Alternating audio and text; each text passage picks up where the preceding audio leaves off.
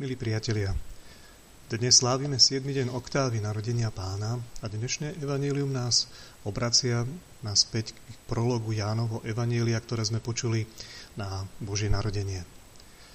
Opäť nám znejú slova ohlasujúce príchod slova. Takéto opakovanie sa môže sa zdať byť akosi prebytočné.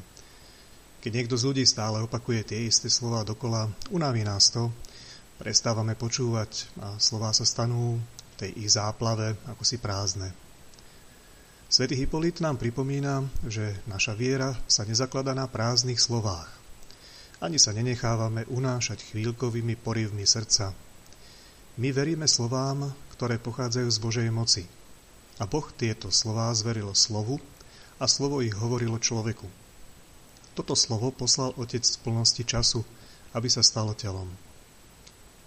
Aby sme si nemysleli, že je inakší ako my, podriadil sa zákonu práce, dobrovoľne znášal hlad, smäd a únavu, potreboval spánok, neodmietal trpieť, podrobil sa smrti a zjavil svoje zmŕtvychvstanie.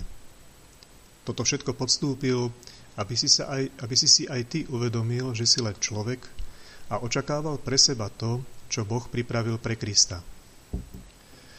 Preto poznaj sám seba tým, že budeš poznávať Boha, ktorý ťa stvoril, lebo poznávať a byť poznaný je výsadou toho, koho on povolal. Slovo, ktoré prišlo na svet, chce byť znova a znova počuté a prijaté, aby sme sa nechali Bohom poznávať a aby sme poznávali Jeho. Ale nejde iba o činnosť rozumového poznávania. Toto poznávanie ide do hĺbky celého prežívania vo vzťahu k Bohu. Ako hovorí Origenes, ktorý bol nielen najväčším znalcom písma, ale aj jeho majstrovským čitateľom, na čo by mi bolo, keby slovo prišlo na svet a neprišlo by ku mne? Na čo by mi bolo, že sa Židia vymanili z egyptského otroctva, keby som ja sám nemohol byť zbavený pút mojej poroby?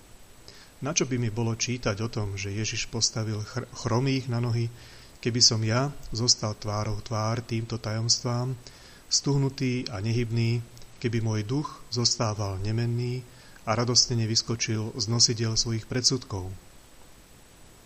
Slovo, o ktorom hovorí písmo a ktoré v písme hovorí, sa v nás chce sprítomniť. Je slovom toho, ktorý prichádza, a toto sprítomnenie má podobu narodenia. Keď sa dnes môj život a môj duch tomuto slovu otvoria, niečo z tohoto slova sa vo mne narodí. Je to narodenie zmyslu, nový úsvit večnej pravdy, prosté a krehké Vianoce, a predsa sú to ozajstnými Vianocami. To, čo patrí slovu a očakáva naše počúvanie a našu odpoveď, sa v nás rodí, ak mu načúvame a odpovedáme, čo je vlastne jedno a to isté.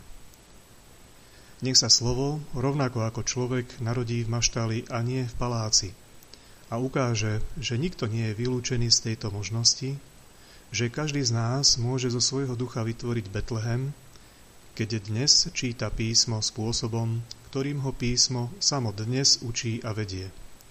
Betlehem jedného dňa, lebo táto úloha je pre každý deň.